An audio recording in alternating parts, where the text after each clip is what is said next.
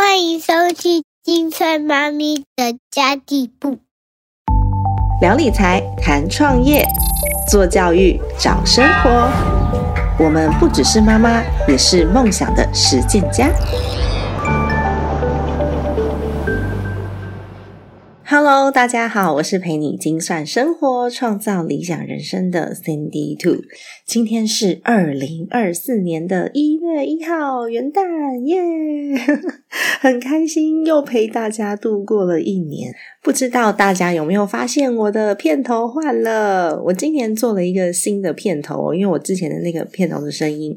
已经用蛮多年的那个片头的开头啊，欢迎收听今晚妈咪的家义部。那个童声是我儿子一岁半快两岁的时候的声音，他现在都已经五岁了。所以我想要透过一个转换呢，也正式宣布这个节目的内容走向，由几乎七八成都是家庭理财，一直到现在我们聊生活，我们聊怎么样去过得更幸福，我们聊除了金钱以外的议题也蛮多的。所以我希望让大家有一个全新的感觉，那希望这个片头你们喜欢。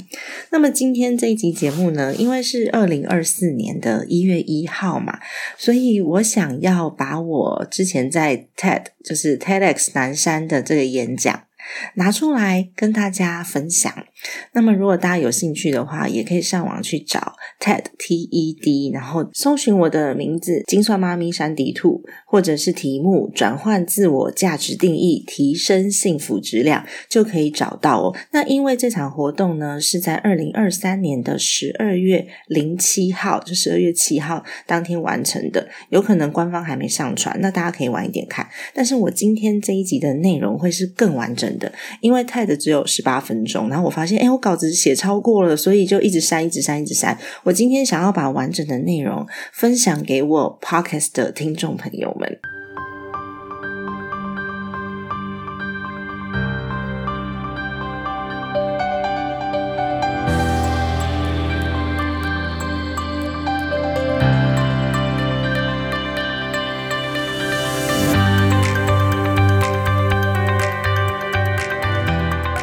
那么，为什么这一场活动的主题要叫做转换自我价值定义，提升幸福质量？是因为我觉得我这几年啊，在讲理财，在讲金钱，讲蛮多的。可是大家都以为我们要成功、要幸福，就要从钱赚很多开始哦，不是从赚钱开始，而是从钱赚很多开始，所以都拼命拼命去追求那种。表面上的成功，就好像披着一个很漂亮的外衣一样，但是那件外衣并不保暖。所以我曾经也是以为，追求快乐的途径就是要拥有一个很成功的人生啊，有很让人羡慕的工作啊，甚至职称要很漂亮，有没有？嗯，营运长、总经理、行销长，要那种很厉害的职称，然后有漂亮的房子。很厉害的车子，像什么 B N W 啊、Mercedes 啊，甚至是 Porsche 之类的，大家就会觉得很羡慕你嘛！哇，你是一个很成功的人，还要有光鲜亮丽的外表，对女生来说很重要。你只要漂漂亮亮的，然后身材很好，就会有人觉得哇，你还可以把你的外表保持的这么好，你肯定是一个很自律的人，对吧？可是呢？那些年在追求这些成功的过程当中，我超级努力的，我超级用心的，我非常非常多的时间花在追求这些外在成就上面。可是呢，在追求这些成就的过程当中，我说的是过程哦，不是结果哦。这个过程当中，过程是比较长的，结果是一个瞬间哦。过程当中呢，这些年。为什么我用年来计算？就是因为很久，不但没有觉得越来越快乐，有时候会感觉到天哪，我已经做这么多了，我还要继续做下去吗？为什么我都没有去追求到这些成功的光环下带来的幸福感？甚至会觉得有一点孤单啊，有一点无助啊，然后有一些空虚感。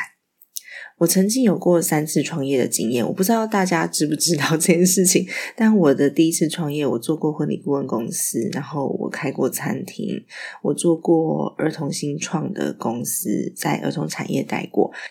这一次是第四次，嗯，妈妈商学院这个项目是我。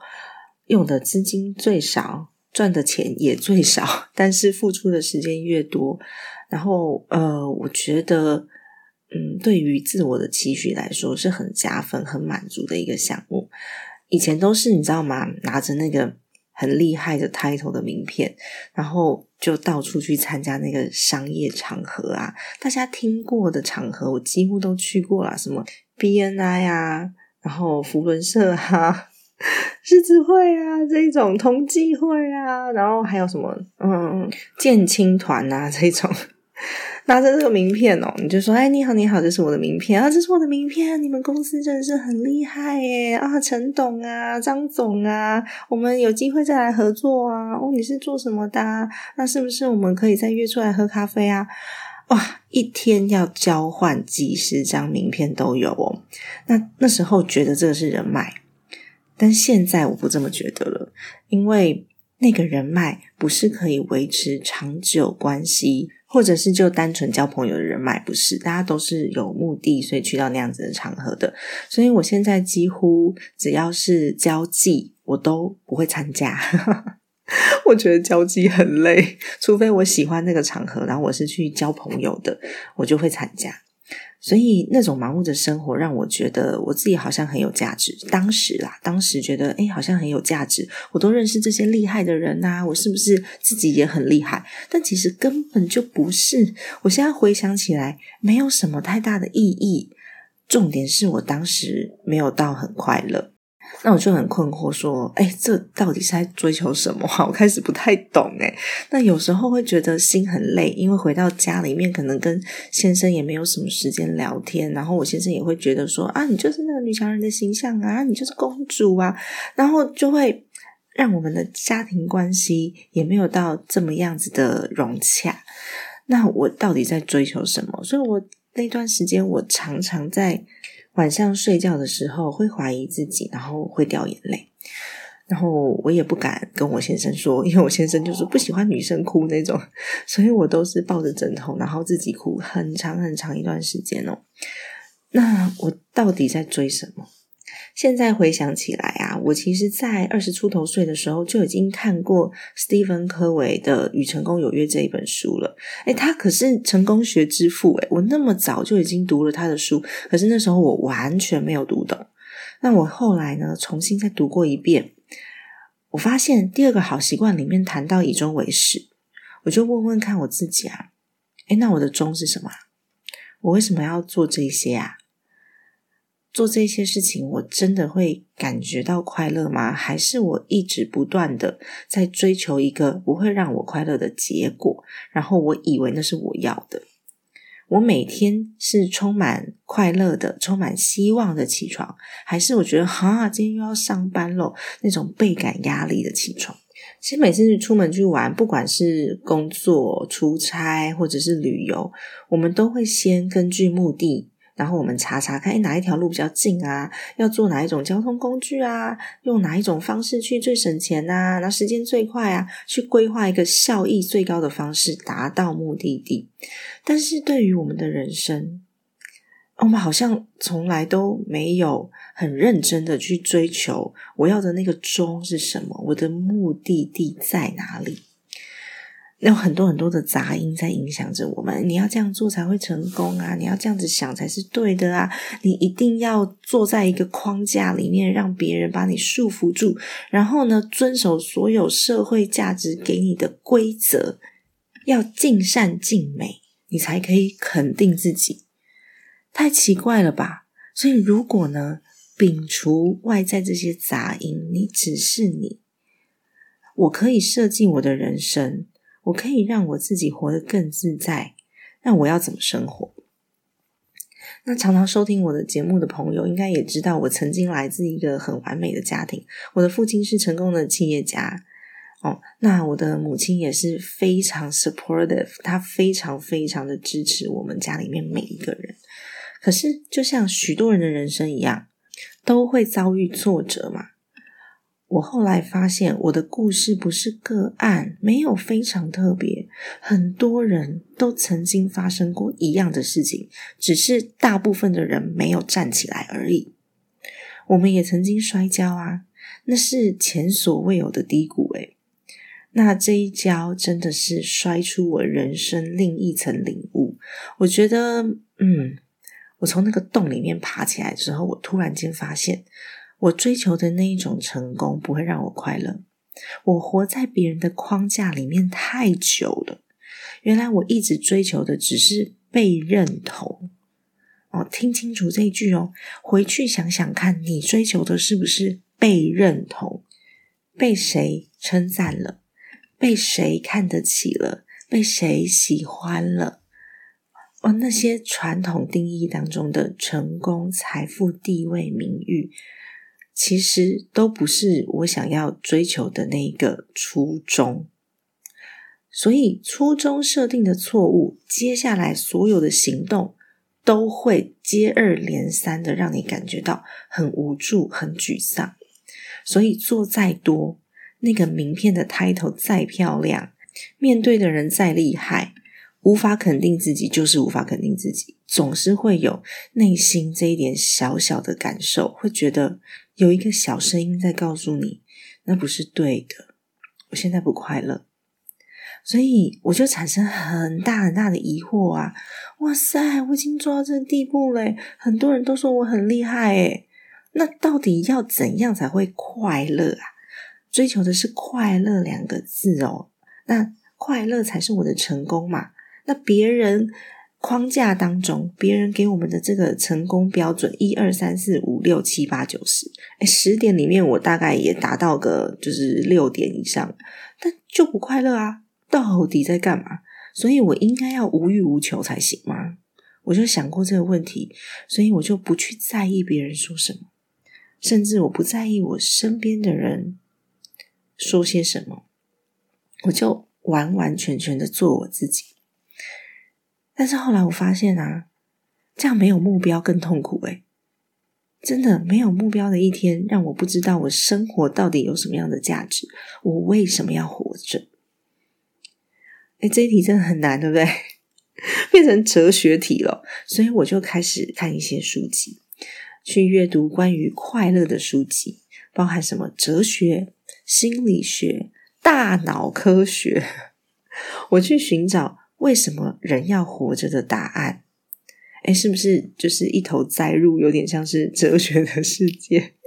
然后只要找到一个方法，我就去实践它；找到一个方法，我就去实践它。然后我整理了五个我的发现。第一个发现呢是满足感。刚刚在讲都是别人的认同感嘛，现在是自我的满足感。我发现呢，追求这些有意义又好玩的人生，比传统定义当中的这个成功的人生让我着迷很多。我追求自己的热情跟兴趣，我享受自己做的事情，就可以从内心感觉到满足。而有时候啊，我们做的所有事情，不见得百分之百你都得喜欢，因为人生当中总是有一些事情是没有办法随心所欲的。例如，还是有一些狗屁倒灶的事情要处理啊。但是重点是，我在追求的过程当中，我是用什么样子的心态？我觉得很烦、很讨厌这些事情。哇，天哪，总是不如我的意，总是有很多的挫折，那我就不会快乐。但我如果把所有的挫折都当成挑战，都当成自我突破的时候，其实我在做这些狗屁倒灶的事情的时候，还是很有成就感的。所以接下来这几年当中，我就重新去定义了“成功”两个字。我跟另外两个妈妈，大家都知道嘛，我们 Mom Power 的合伙人 Laura 跟 Tina，我们三个妈妈一起成立了 Mom Power 妈妈商学院。我们就是做两件事情而已，因为初衷很简单，我们希望可以协助妈妈找到财务安全、心灵自由。最实际的就是一定要从财务面向去做切入，因为理财真的很基础，它是根本啊！如果没有财务的支撑，连生活都是问题的时候，你不太可能说我去寻找什么幸福啊、自由啊，不太可能舒服自在。所以。我们从理财的根本、主动收入、被动收入的计划，去带领大家写出自己的人生，然后去实际的执行它。唯有内心对财务不焦虑了，梦想才有办法实现。那关于这一点呢，我最近也收到了一个嗯学员给我的回馈，昨天才收到的，我觉得很感动，所以我也想要念给大家听。他说：“山迪兔，倒数几天，今年就要过完了，想来跟你分享。我是今年年初一月份过年时听了你的 Podcast 家庭财务长计划，私讯跟你询问五百元折扣码无法使用的人。对啦，当初的确是就是后台设定有点问题，但是我们当下就解决了。然后他说，当时是折扣的最后一天，初五。”我还记得是大年初五，诶印象很深刻。你当下陪儿子在公园玩，人打开电脑，积极的帮我处理这件事情。其实那个当下，我正处于育儿的焦虑期，每天围绕着育儿家务团团转，有点迷失方向。对于金钱，也会落入因为自己留职停薪、没有收入的现况，而有不敢花钱的焦虑。上完幸福家庭财务长课程后。踏实的知道自己家庭财务状况，以及回推自己的目标，给自己带来很大的安定及帮助。所以在参加完六月份你在高雄的工作坊之后呢，我八月进阶到理财规划师的培训中，想把这份受用的心情分享出去，创造正向循环。从身边的朋友分享起，每天分享一些自己所学在 Facebook 上。积蓄能量。今天回看当初工作坊，你带我们写下对自己的肯定句，我觉得很感恩，很开心，在全职带女儿的过程当中，跨出这个生活圈，把自己认同的价值观分享出去。原本以为这些事要等到女儿上学，我才能有机会开始呢。理财规划师这个斜杠我很喜欢，虽然才刚起步，这个月呢创造了两千多元的收入，好可爱哦！我觉得呢很感动，因为一点点小小的成功就是堆垒大成功的关键哦。那育儿的同时，也莫非是一大鼓励？也因为自己持续学习，虽然忙碌。但心态上育儿开心很多，继续生根。然后他画了一个笑脸，是不是很感动？会不会觉得想要把这件事情继续实践下去？这是我们做的第一件事情，协助十万个家庭财务安全、心灵自由。第二件事情是我们想要成为妈妈的舞台。支持彼此的愿望，所以集结了很多优秀的妈妈，包含我们自己的理财规划师，现在也都在八周存款提升营里面帮大家服务。你知道可以服务，可以透过自己的专业，这是多大的成就？尤其是当它是一个斜杠，不影响你育儿的时候。所以，我们自己的理财规划师是一环哦，还有一些心理师啊、会计师啊、数据分析师啊、创业家啊等等。这些来自不同领域的妈妈，在我们的平台里面开课，因为我们其实最能同理妈妈的困难呢。六岁以上的小孩才可以进入到一些教学或是演讲的场合，六岁以下，哇，天哪，那个真的有时候，嗯，听不懂人话，哎，那不是说我们管不管小孩的问题，那是小孩根本没有办法听得懂，而且他们的情绪管控能力其实也没有大人那么好，所以他一定会有一些失控行为。但也就是因为这些限制，让妈妈们的学习停滞下来，尤其是人际关系、人际交流，去交新朋友、学习新的东西。我们不想要这样，所以我们就打破传统课程不能带小孩上课的限制，形成了一个非常诡异的。一个组织哦，上课的时候，讲师跟学员同时都在喂母奶，大家看过吗？如果没看过的话呢，可以常常到我的 Facebook 上面去看看，因为我们。要告诉学员不要担心把孩子带来，所以我自己的孩子也会在我讲课的时候呢跑来抱我的大腿。我的第一场家计力的新书分享会，台中场，那时候我的儿子年纪还比较小一点点，我更听不懂人话，我是抱着他整场讲完我的分享会的。如果有参加台中场的朋友，应该是有印象啊，不是台中场，是新主场，有印象的话。可以留言告诉我，那天我就是抱着孩子，然后整场在讲。所以，我我认为啦，就是我们这个奇奇怪怪的组织，对于妈妈来说是有很大的帮助的。通常讲课的时候，地板上面会铺很多的地垫啊、玩具啊，然后我们还会准备气球啊，让孩子在旁边，他们跑来跑去没关系，只要不要尖叫、不要大声。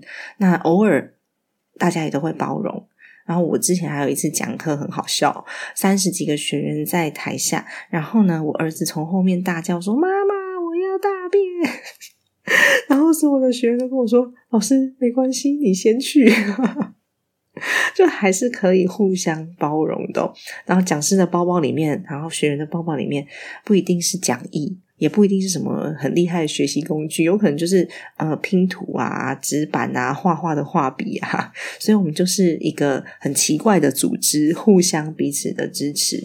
那即便是全职妈妈，我认为持续学习跟人际社交都不可以中断。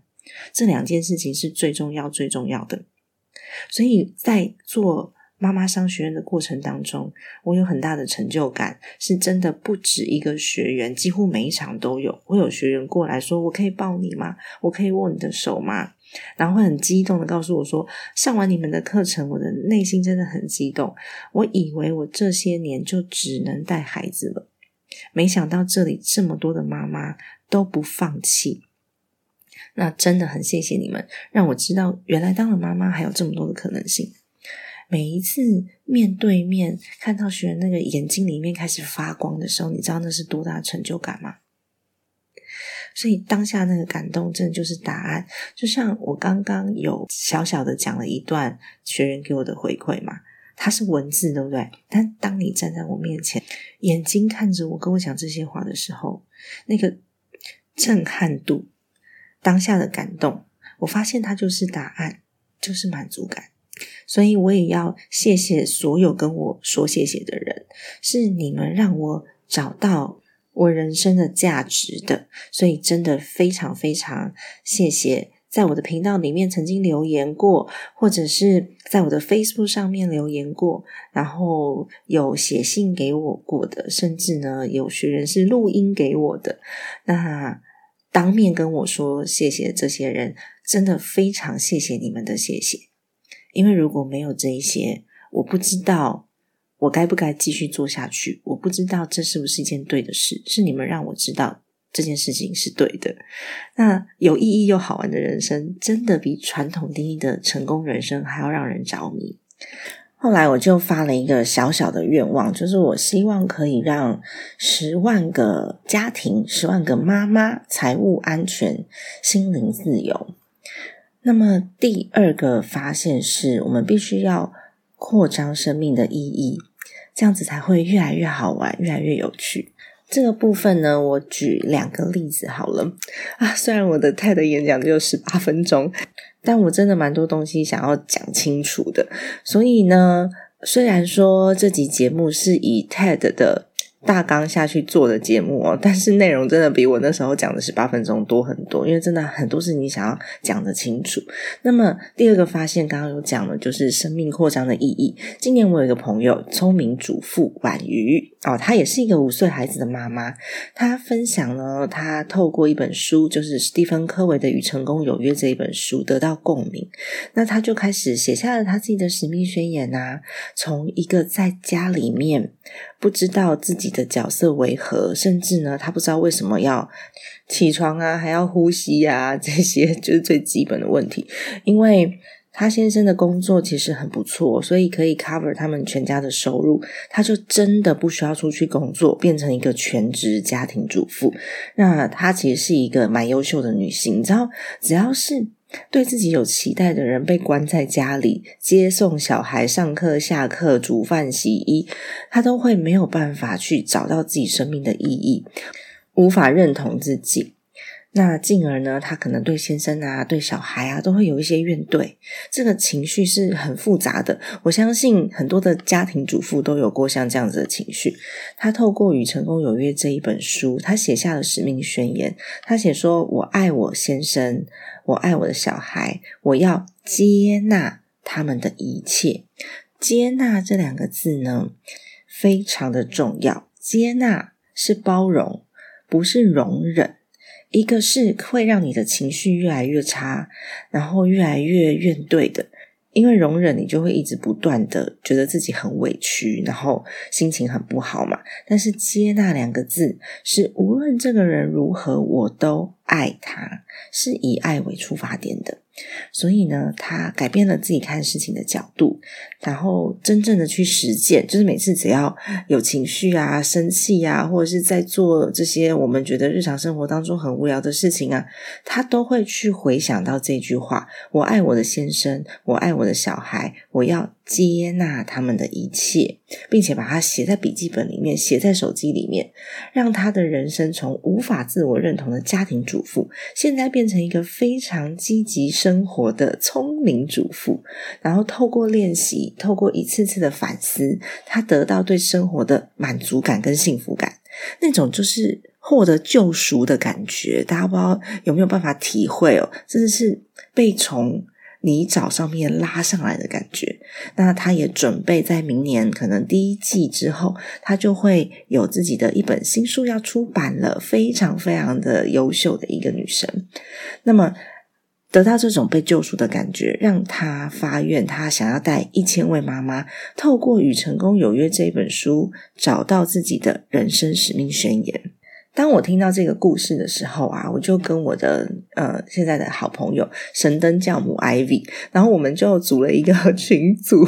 叫做“妈妈好读”的群组，就是现在我们在读书的这个群组，因为真的很深受感动嘛，我就觉得，哎，弄一个群组好像可以耶，我帮你做社群，然后就有另外一个伙伴，他就说啊，那我帮你弄网站，嗯，有其他老师说我可以帮忙导读，我可以帮忙宣传，我也要加一加一加一这样，不知道的人还以为我们这个这一群妈妈是在抢购什么特价商品，但其实不是，都是一种付出，而且大家都没有收费的。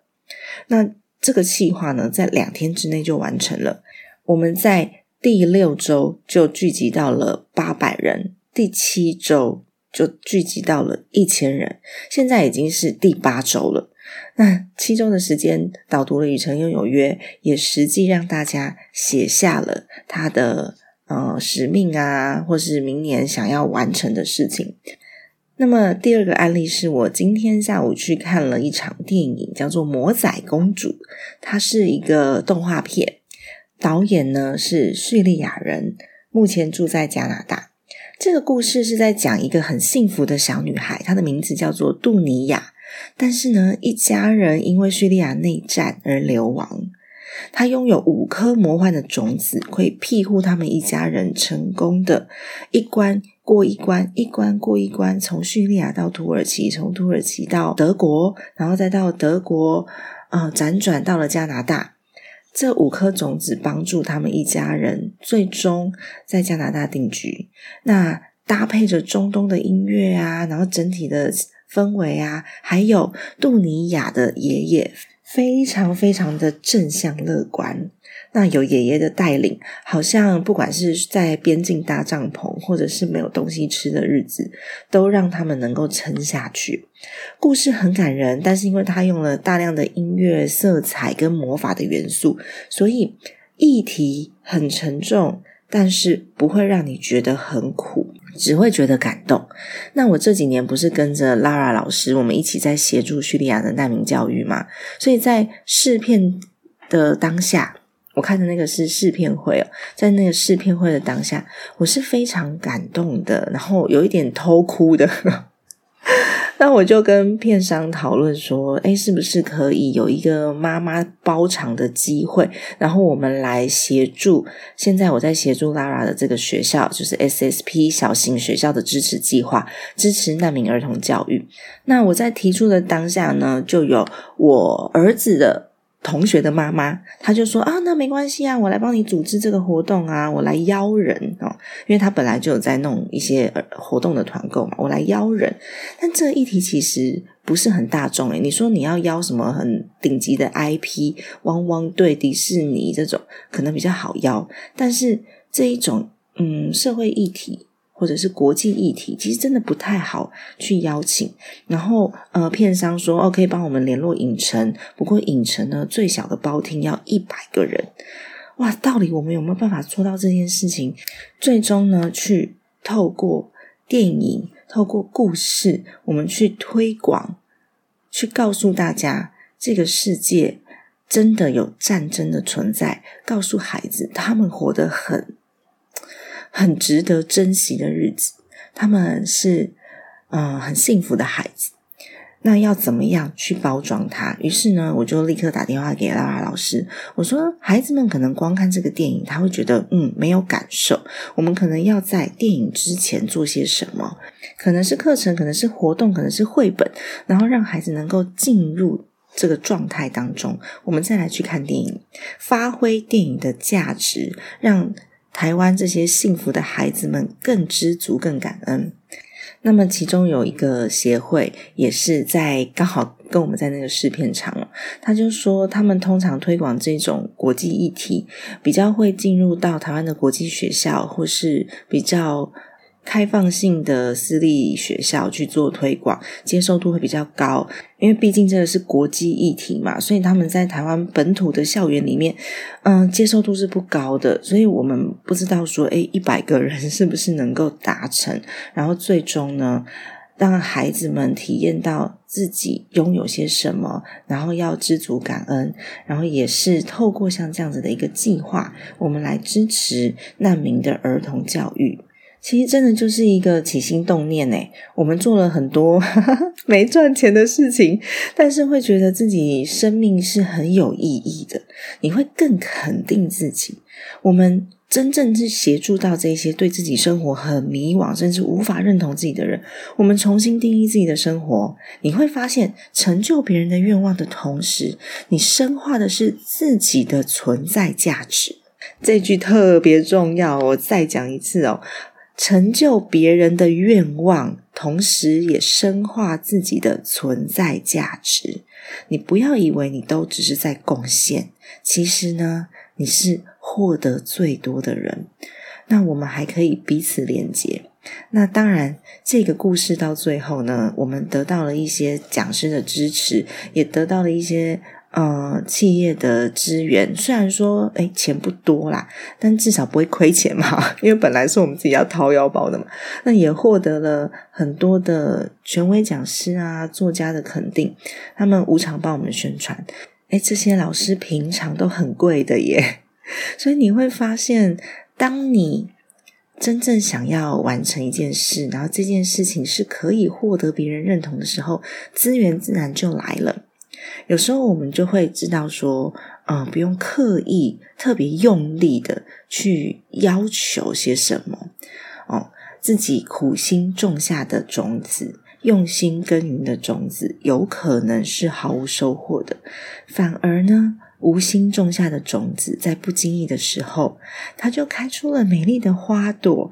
而有时候我们真的不知道是为什么。我刚刚讲说有五个发现嘛，是我在这场 TED 演讲里面讲的。虽然说 TED 只有十八分钟，但是呢，我这期节目 光是两点我就讲了三十分钟了，所以我决定呢。后面的三点呢，我们就下一集再来讨论，这样大家听起来会比较轻松，也比较好吸收。那么，如果你有任何的感想，欢迎你回到金酸妈咪的家计部群组里面，不管是金酸妈咪的大群，就是我们聊天的大群，还是呢在妈妈好多的群组里面，都欢迎你分享你听完这一集的心得。更重要的是，记得留下一个五星好评哦，不管你是用 Apple Podcasts、Mr. Box。Spotify 还是任何的收听平台哦，只要可以打评价、可以留言的，都欢迎你留言给我们，然后让我知道你还在，让我知道我做这些事情，我这样子的坚持是有意义的。好的，那么家庭理财就是为了让生活无虞，分享这期节目，让更多的朋友透过空中打造属于自己幸福的家。我们下一集再见，拜拜。